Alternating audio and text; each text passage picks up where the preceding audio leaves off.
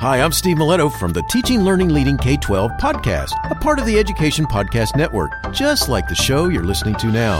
Shows on the network are individually owned and opinions expressed may not reflect others. Find other interesting education podcasts at edu podcast network dot com.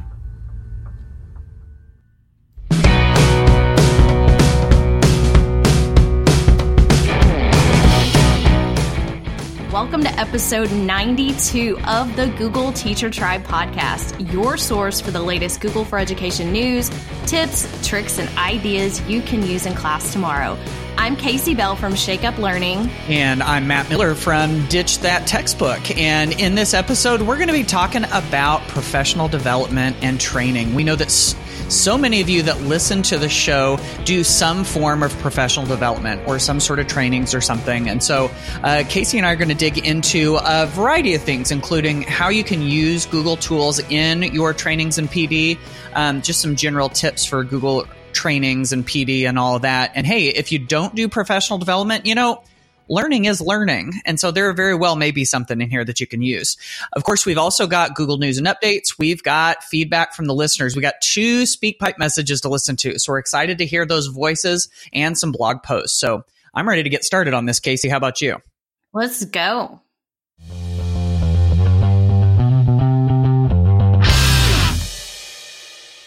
Let's jump into some Google News and Updates. So our first one, eh, I'm not so excited about. I don't know, maybe more people really find a need for this, but Dark Theme is coming to Gmail for Android and iOS. So hold on, people. You can get a black background. Ooh. That's what, what the – and it is nice. It's nice to have that. A lot of people prefer that, or you might be in a setting where the light is, you know, obtrusive to what you, what you're doing. You're in the movie theater. I don't know what you're doing, but you need that dark theme support. So it will be rolling out on both the Android devices and iOS devices. What are you doing checking your email in the movie theater, Casey? I don't do that. Oh, but I maybe- really don't do that. I, I like get annoyed because my movie experience is like primo. I am a, a like, I got to enjoy and savor every moment. Mm-hmm. And don't you dare get a phone call during mm-hmm. my movie or talk. Don't talk right. during my movie. Right. Exactly. So yeah, just in case somebody has to, now they're not going to ruin your movie experience as much as they could. Exactly. If any of our listeners happen to be in a movie theater with me, watch out. Right. Right. Exactly. All right. The next one we've got has to do with Google Docs and Google Slides, and being a little bit of a, you know, kind of a design nerd. This is a, this is a good one. I think it's called, the, the post says better line spacing support for branding in Google Docs and Google Slides. To me, I see this and I think, yeah, it's good for branding, but this is just good if you want to have more control over your design. So here's what it means. Basically means that in Google Docs and Google Slides, you can now have more custom line spacing options.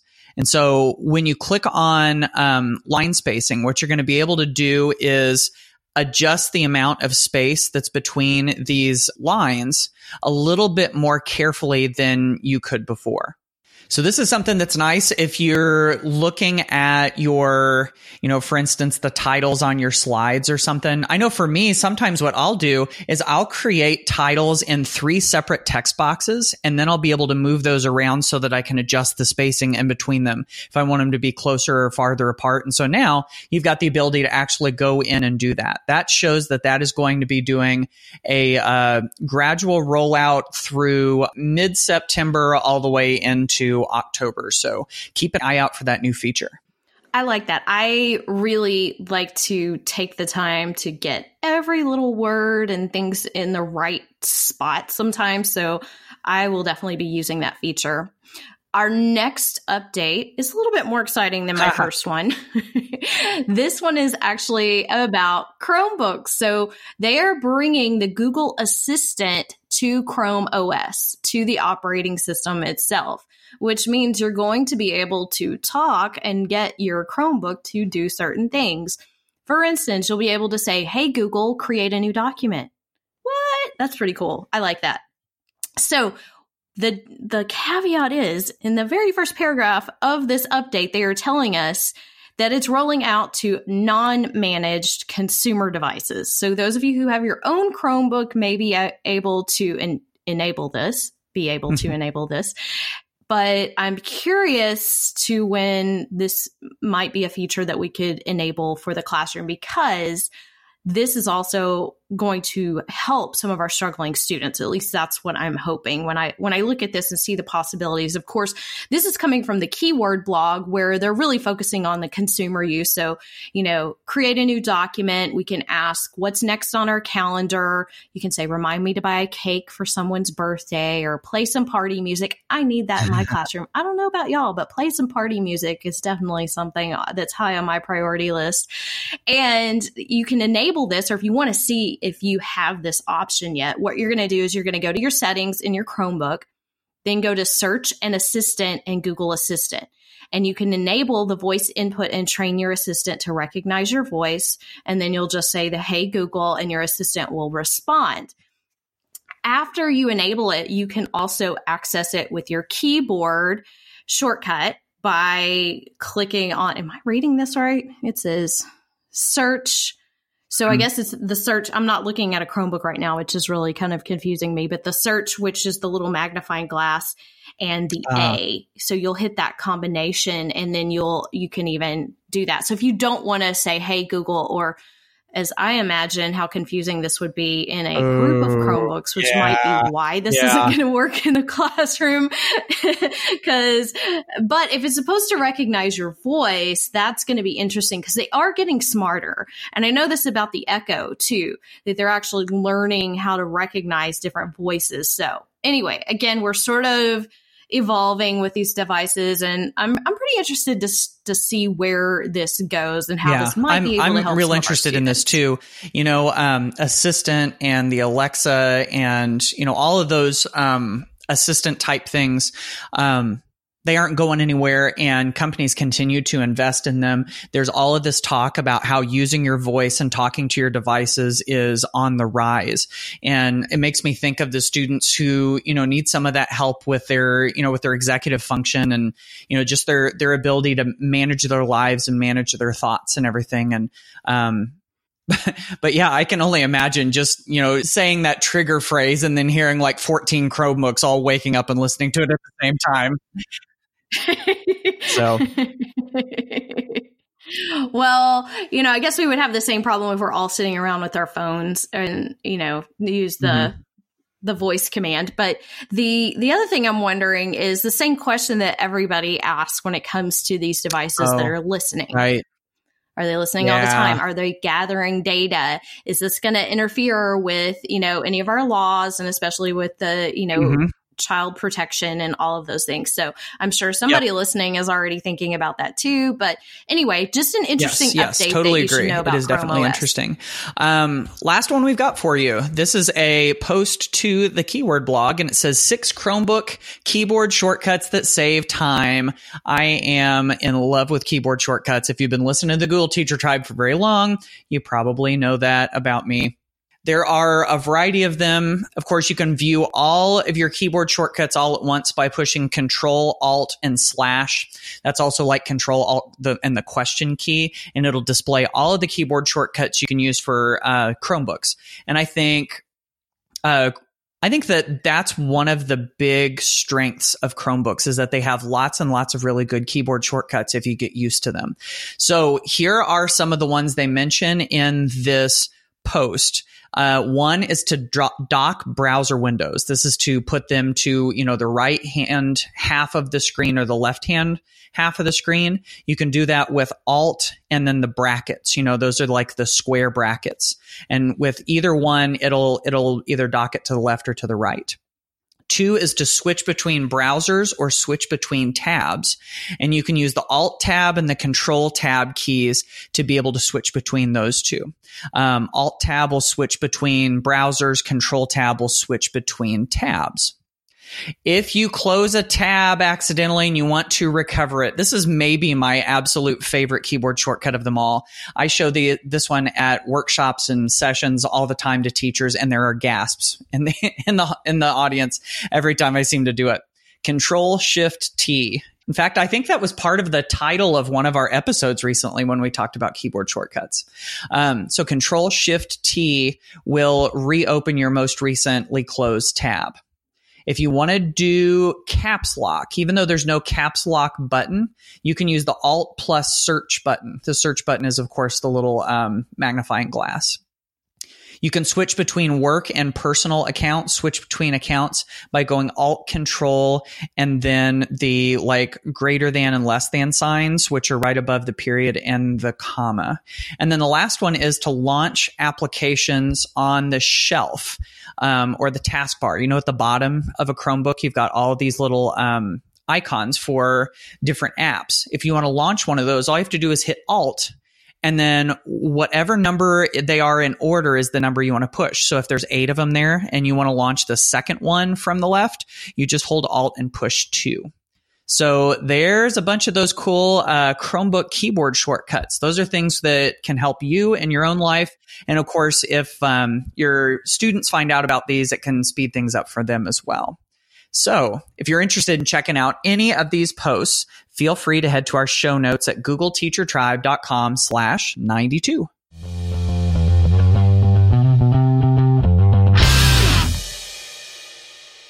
So today's featured content, we're going to be talking about professional development, um, training, conference sessions, workshops, you know, whatever it is you want to call it. And um, we know that so many uh, folks in the tribe that listen to the show um, do some variety of this. And Casey and I, we we feel like we do a ton of professional development. It's like kind of a an enormous part of our lives. I just was thinking back about it, and I I think I did my very first conference session um, where I was the presenter all the way back in like two thousand eleven or two thousand twelve. Um, I didn't prompt Casey on this, but Casey, I'm still going to ask you, do you remember anything about when you very, very first started doing professional development? Yes. Um, let's see. That was... probably during my last, oh, let's see, about two thousand five is when I started getting pulled in while I was still in the classroom and doing some some training. And then in two thousand seven, it became my main gig. Yeah, so there's been plenty of professional development, at least between the two of us for for several years. And um, I just recently wrote a post about um, a bunch of tips to deliver powerful professional development. So P D is kind of on my mind. And we were thinking, hey, if um, some of the folks in the tribe do some of these trainings and this professional development, what are some things that could be useful to them? So we've got ten tips. We're going to try to make it through all of them in our allotted amount of time. And so since I've already been yakking an awful lot here, I better jump into my first one. And And so the first one that I want to share is to share all sides of a tech tool. So if you're doing a presentation on Google Classroom or on anything that might have a teacher side and a student side, it's always a good idea, I've found, to help teachers to be able to see the student side of a tool, to see the teacher side of the tool. And even if they need to do some initial setup, if they can see that, that's really good. And um, one way to do that, especially if you're doing Google Classroom training, is to let the teachers join a class as a student. You know, maybe for your um, workshop or your session, they can join it and see things from the student side, and then you can show them the teacher side. And then that way they can see all different sides of it. And then whenever it's time to jump in, um, they're not lost on what things are going to look like for you know, either the student or the teacher. So that's one one way that I think you can make things a little easier on them. What I'm going to focus on in today's episode is actually my Google P D framework. So I'm probably going to have a much harder time keeping mine concise and short here. But I have taught Google for so many years that, especially when I'm working with beginner users, I have discovered there is a an order that works best, at least for me, in terms of helping those users adopt and adapt to the different applications. So I decided to put together this framework to help other trainers.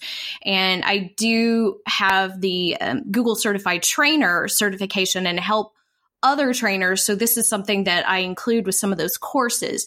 And the first thing that's at, at the bottom, so I have a picture I'll have in the show notes for you, but at the bottom of the framework is the foundation, which I consider adult learning strategies, which are not really how students learn. The children that we teach, adults learn a little bit differently. So I consider that the foundation for success. Before we ever start thinking about the app, before we ever start thinking about what, you know, activities we're going to do, where we're going to go in the training, before you create a slide deck, consider who you're teaching. And this is a, a, a list of some of the tips that I have for those Those adult learning strategies, or what you call andragogy, which is not pedagogy, but this is an actual word. You can look it up. And according to Google Dictionary, it is the method and practice of teaching adult learners. So it's adult education. And as I transition from teaching middle schoolers to adults, it is definitely something that I had to pick up and become better at reaching adult learners. They are a very different breed, and let's just say teaching teachers is def- definitely a, a little bit different. In fact, I often tell people teachers are sometimes more challenging than my middle schoolers ever were. But these are the things that I think about. So first of all, they are adults and we have to treat them like adults. We have to respect their time. And you can do that in a lot of different ways. But for me, I start and I finish on time. You know, I always like to to take into account, yeah, some people are late, but guess what? Some people were early too. And let's get started. And that's okay if people trickle in. We're gonna we're gonna do this. And I usually finish on time, if not early, just because I know how much teachers love to get out a little bit early. Oh, yes. The other thing is when when you're teaching something, whether it's Google or whatever it is that they're doing, maybe it's some new push in your district, but don't assume they're doing something wrong. Don't go in there that this is to fix the problem, even if it might actually be for that reason. Don't don't say that. Don't push it in that direction. We're modeling. We're putting the teacher in the seat of the student. We're building those relationships. We're listening to their needs. We're open to questions and ideas. Nothing is worse than going to professional development where they don't even listen to your questions or respect that you already know the information, you know, so you're going to take that, that time to encourage these teachers and, and differentiate where possible, make it personal, and empower your teachers. That's, that's an important thing to, to remember and to have those differences in there. Um, so yeah, that's, that's a, a good place to, to start, I think. The next stop I wanted to take on this was to go deep rather than wide. And this makes me think of there, it's these conference sessions. I've run them myself. I've been to them before. Um, it's these, these sessions called sixty apps in sixty minutes. sixty digital tools in sixty minutes or whatever. And, um, you know, sometimes they have their, their benefits, but what I found is for most people that are there, if you give one minute to one app and you try to hit sixty of them, that is going wide. And all of a sudden, um, teachers end up leaving those sessions with a passing familiarity of lots of things instead of being empowered to actually start using anything. And so I've found that I, I really like, when possible, to go deep. And so if I can find one or two or three things that I can go deep on and help teachers to really prepare for those, using those particular strategies in the classroom instead of doing lots and lots of things, then they're able to actually leave and say, hey, I feel confident going into the classroom and actually using this, because we all know that one of the biggest hurdles to um, for teachers is time. They just don't have time to go look at all sixty of those apps. And so if we can knock that out and just a few of them uh, in a session, I think that's that's really, really powerful. And, you know, that brings up a really good point, because when you go to a conference, those types of sessions are usually packed. Right. They are. In fact, it's it's almost like It's, it, I mean, and as a presenter, I know that. I know if I create a title like that, people are right. going to come. And so sometimes we have to consider the balance between what is going to, you know, attract those participants if, if they have choice in the matter, but two, also balancing the need. And sometimes what we see as coaches and facilitators and trainers, we see needs that teachers don't necessarily think that mm-hmm, they need. Right. And so sometimes we have to sneak those in. Sometimes we have to kind of disguise our titles as well to make sure that, you know, I might be giving you sixty tips for Google Classroom, but I'm going to be modeling these strategies that are going to be something else that I want you to do in your classroom. So, you know, really important conversation. So I like, I like what you said about that. Totally agree. All right. I'm moving on in my framework, which is really about the order of teaching the various Google applications. And number one, always start with Google Chrome. And I cannot emphasize this one enough. In fact, I have a meme in huh, my that's post. That's a good one. That has, I don't always start with, with Chrome, but when I don't, I always regret it. So I have tried others, but especially, again, I'm saying with teachers who've never had any exposure or very little exposure to Google, you want to set them up for success and start with Chrome, because Chrome is the learning environment for all things Google. If you have MacBooks on your campus and you are not using Chrome on your MacBooks, you're making a huge mistake. I just had this conversation with someone a while back. Yeah, it's going to work, but you're going to miss out on a lot of the benefits of using Google with Google. They work best together. So that is the number one thing that I do when I am setting everyone up. I want to make sure they understand their learning environment. I'm going to show them, you know, some Chrome resources, how to get acquainted with the setup, how to navigate, why it's so much better. It's almost like a breath of fresh air. You know, I feel like in so many trainings, especially that I've done in like a computer lab setting where teachers come in and they have problems and they raise their hand and I go over to help them, it's because they're using a different browser than Google Chrome. So just number one tip, if you are teaching several of the Google apps, make sure that every teacher is on board and understands Chrome. Whether you're using Chromebooks or something else, Chrome is definitely the learning environment for all things Google. Yes, yes, totally agree with that. All right. Um, Casey, it's interesting what you were uh, talking about as we we're finishing up with um, the, with, you know, kind of having the sneaky titles, like, you know, you want to, you want to be able to attract, you want people to come to your session, but you also want to make sure that you provide what they need. That's at the heart of this next um, one I want to share. This is to use the meatloaf approach to professional development.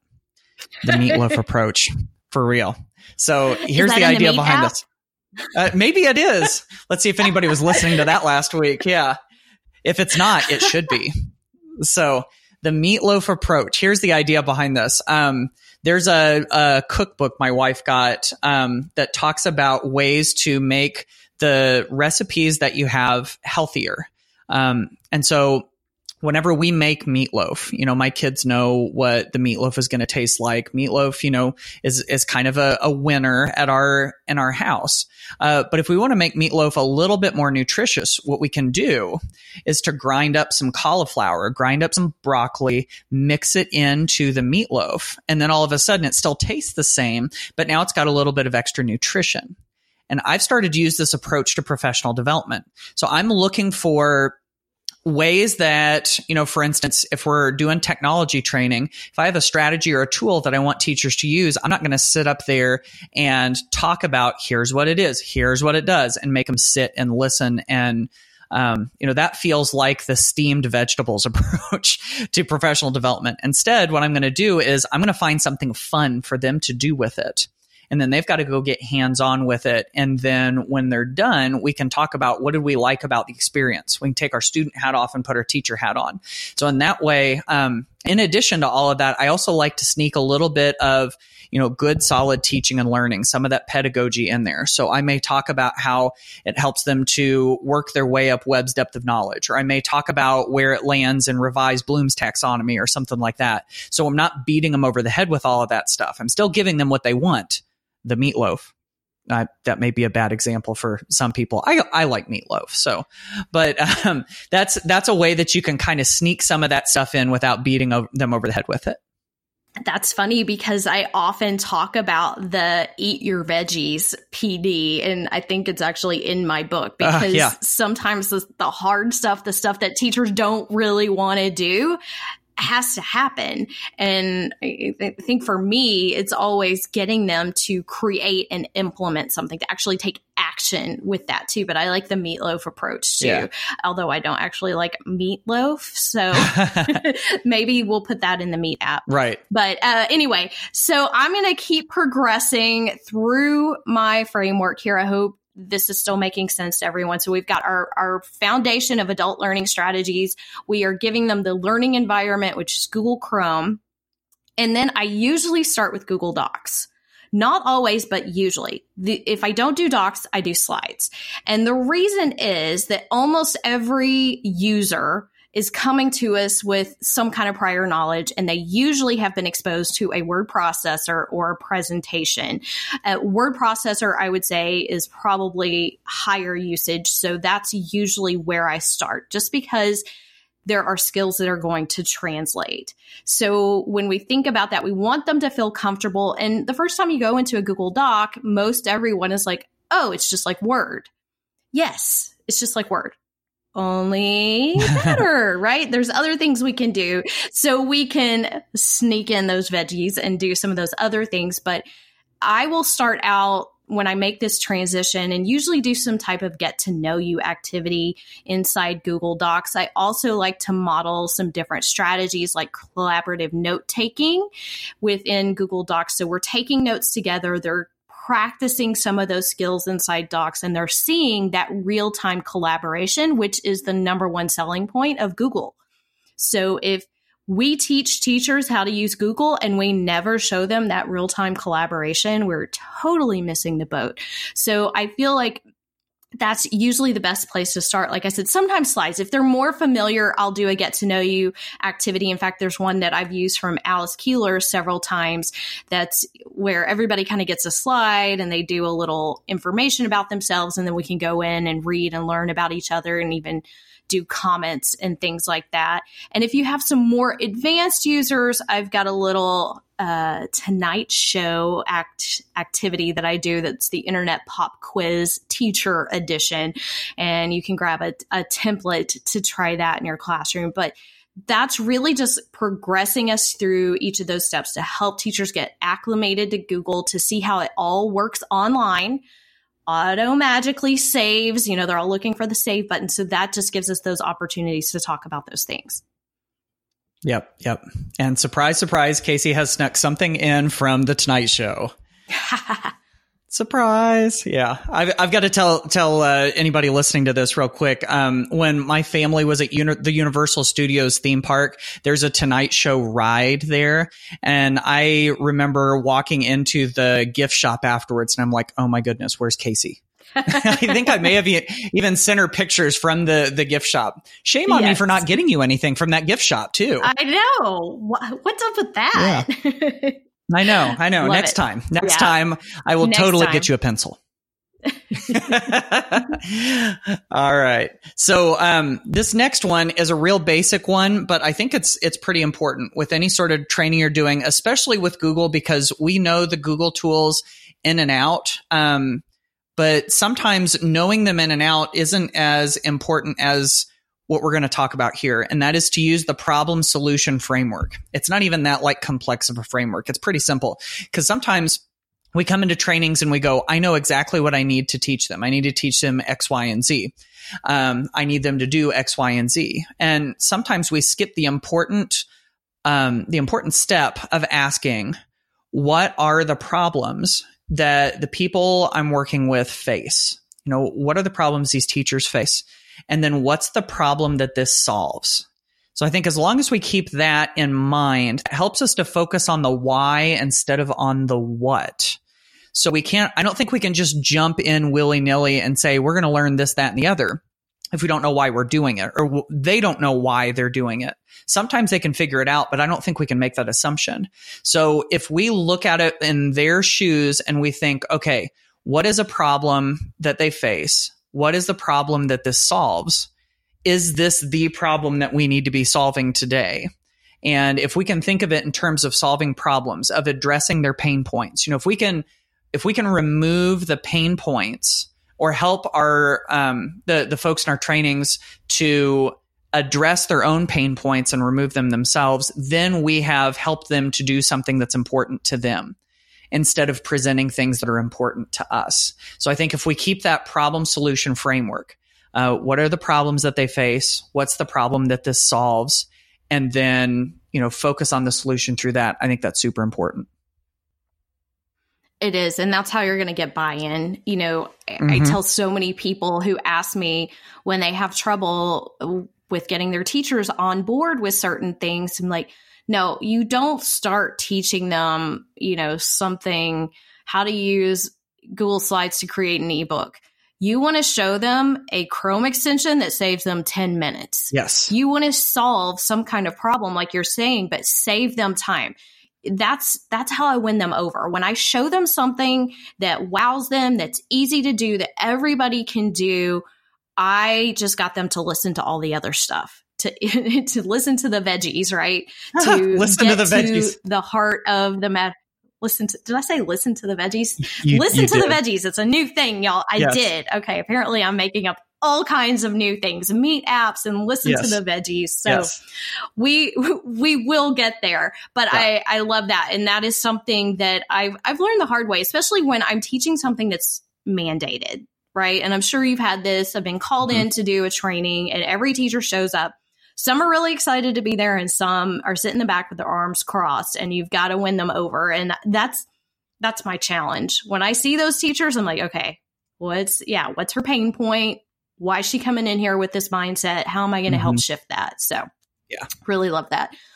Okay. I'm going to come back to the framework. Remember, we've got the, the very foundation is our adult learning strategies. We've got Google Chrome as our learning environment. And then we shift into those basic skills with Google Docs or Slides and eventually get those both covered. The next layer uh, is the Google Forms and Sheets. So these two apps are married. That's how I like to think of them. And I always teach them together in cohesion because they are so powerful individually, but of course, they are even more powerful when you put them together. So as I am teaching these things, in fact, I often tell people Google Forms can be one of the easiest apps to learn. You know, you can learn how to use Google Forms in like five minutes if you're if you're pretty savvy. So it's not hard to figure out, but it can be extremely advanced. So we can go from one end of the spectrum. We could teach Google Forms all day long. But when I'm teaching with teachers who've never been exposed to either of these things or had little exposure, I start with forms. I model the creation of a form with them, show it on the screen so they can, everybody can see what I'm doing. Then I grab that link, show them how I got the link, and I give it to all the participants to fill out. So everybody has seen the form created, then they're actually completing the form. Then I show them the responses. So I bring that up in forms, and then I transition and show them how we connect that to sheets. And then I transition into teaching sheets and some of the things that we do together. So I feel like if we're teaching forms, we should be teaching sheets. Although I will say forms has become more robust on its own. We used to have to teach sheets in order to see some of the responses mm-hmm. and things, but that has shifted. But again, that's kind of our next layer. Yeah. I love that. I love this progression. I've never thought about this before. You know, the adult learning strategies, the learning environment in Google Chrome. Then you do Docs and Slides because that's what they're familiar with. Forms and Sheets because they may not have as much familiarity with it. I mean, it just, it makes sense. This is, this is really good stuff. So you're Thank very you. welcome. All right. Last one from me. So, um, this last one falls back on a quote that we've probably, and I don't even know if this is like a direct quote to anybody. I haven't done my research on this, so uh, please forgive me. But it's something to the effect of this. They might forget what you said, but they won't forget how you made them feel. Um, some version of this quote I've seen in a number of places. And I think that this applies a lot to professional development. Um, you know, I think for a lot of teachers, professional development is kind of a drag. Um, it makes them feel inadequate. Um, it makes them feel like the person that's leading P D uh, doesn't understand them, doesn't understand their situation. And, um, I think whenever you can do something, whatever you can do to help them to feel adequate, appreciated, capable, welcome, any of those things. It's, it's super important. Um, you know, there's, there's research that talks about how anxiety negatively affects our brain, negatively affects our neurologically based skills. And so anything I can do to reduce anxiety, you know, it's just the little things sometimes. Like if someone struggles, I like to help them feel like the struggle is it's, it's easy to fix. If they make a mistake, I help them to realize that it's, it's no big deal. You know, it's okay. You know, life is going to go on. If something goes wrong and it's not their fault, I, I go out of my way to make sure they know, hey, you didn't do anything wrong. You did exactly what you were supposed to do. And just those little things, lots of smiling, lots of validating the things that they mention throughout a session. Um, you know, all of those things I think eventually add up.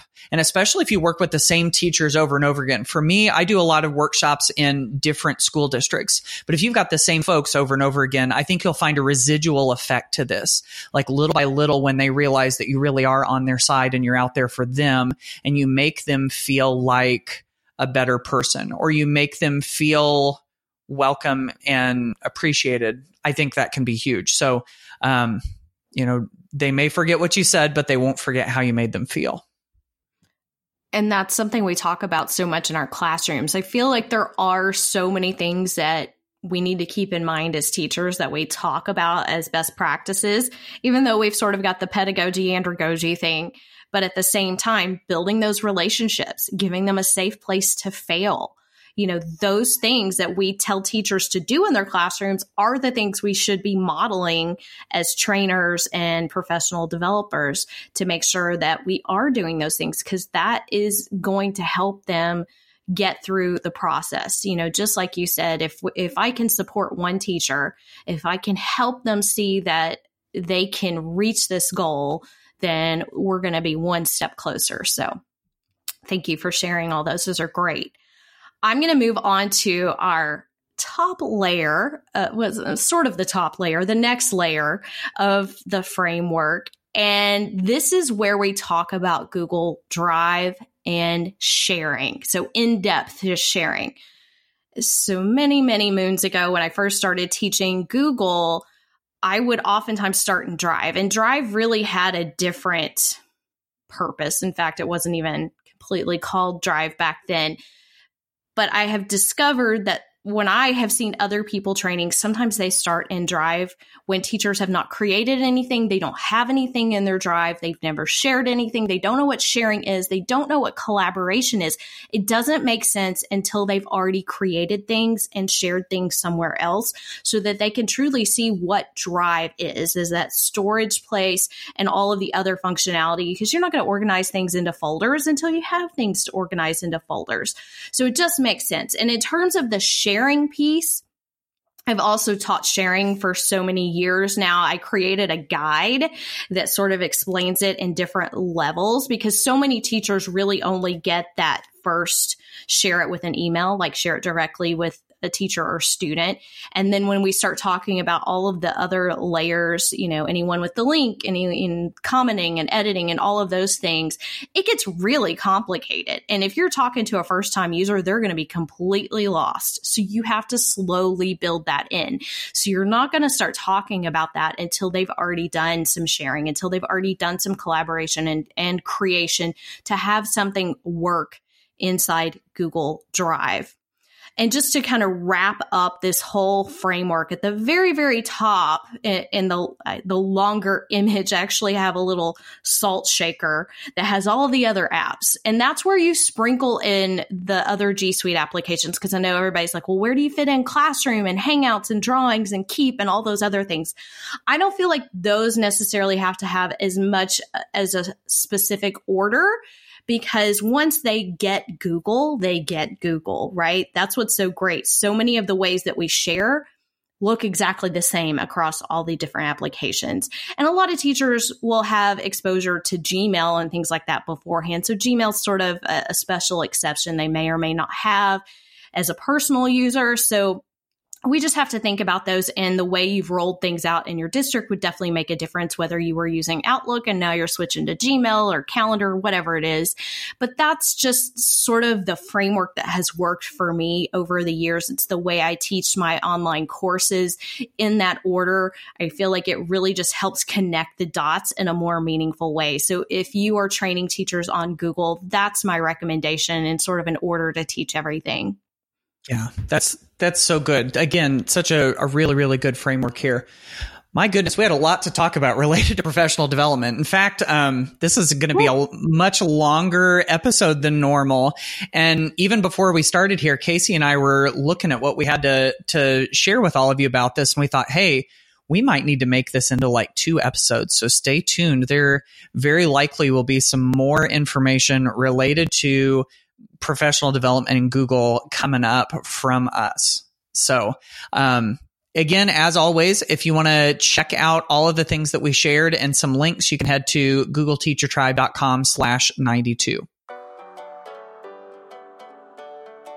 Okay, Matt, let's jump into the blog bag. We're skipping the mailbag today because Casey talked too long. Now we're going to jump into the blog bag because Casey didn't have a better transition.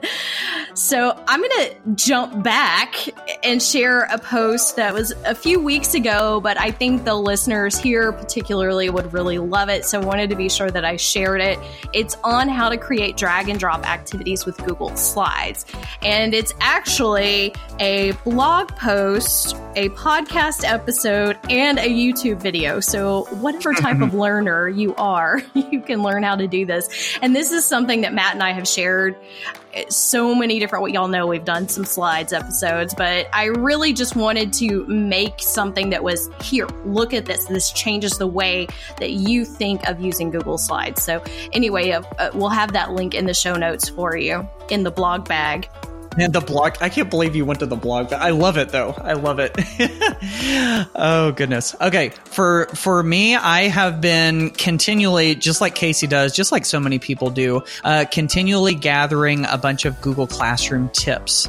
And so, um, I've pulled all of the posts and all of the tips and everything all together into one home base. And so this, this, uh, post is called seventy-five plus. Google Classroom Tips and Tricks. And what's different about this is that we pulled all of these together into a free ebook. So if you like to be able to download and access something, if you want to be able to share it easily with others, I mean, it's on eight and a half by eleven. You could print it, but it's like thirty-two pages. So, um, but being able to do that could be, could be pretty nice, you know? So, um, that's available to you, um, at our show notes. Of course, there's links to all of this stuff at google teacher tribe dot com slash ninety-two.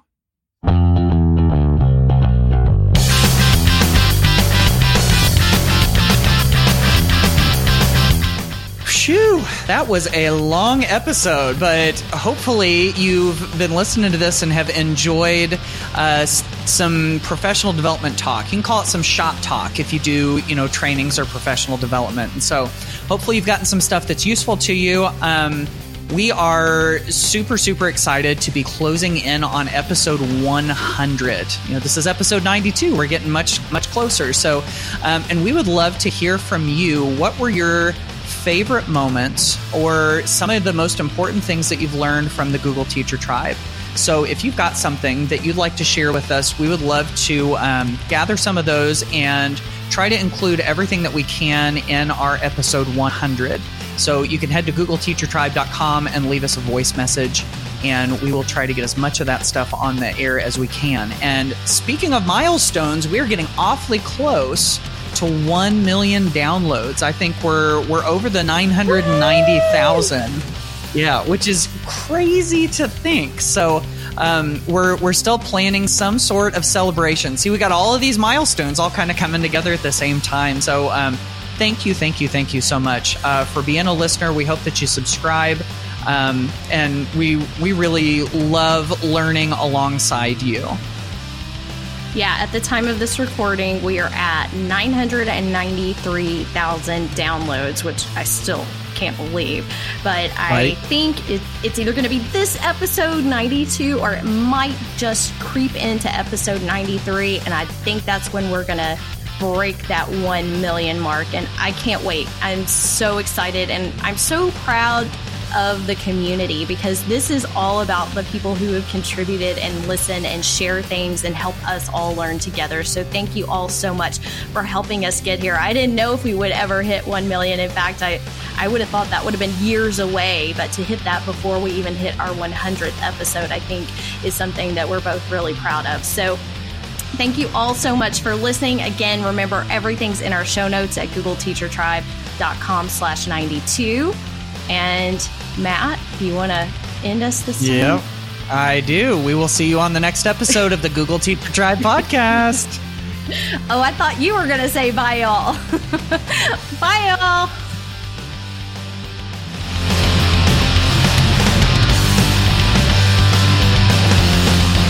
Thanks for listening to the Google Teacher Tribe podcast. Keep up with every new episode by subscribing on iTunes, Google Play, or Stitcher, and by visiting google teacher tribe dot com. Get in on the conversation on Twitter by using the hashtag G T Tribe. Until next time, keep harnessing the G Suite power, and may the Googles be with you.